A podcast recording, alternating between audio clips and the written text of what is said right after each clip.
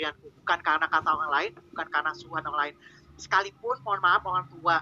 Dan alhamdulillahnya orang tua aku tidak pernah menekan tidak pernah memaksakan kehendak dia. Ya benar-benar dikasih. Udah terserah kamu saja. Yang penting baik gitu ya. Tidak macam-macam. Ya alasannya pertama ya tadi karena memang aku ingin. Yang kedua ya alasan karena impian sih impian masa kecil jadi sekedar cerita saja impian saya dari kecil tuh cuma dua sih gak, gak cuma dua. Banyak ya anak-anaknya banyak impiannya.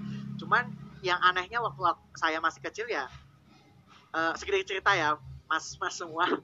Saya itu udah dari kelas 5 SD atau 4 SD gitu.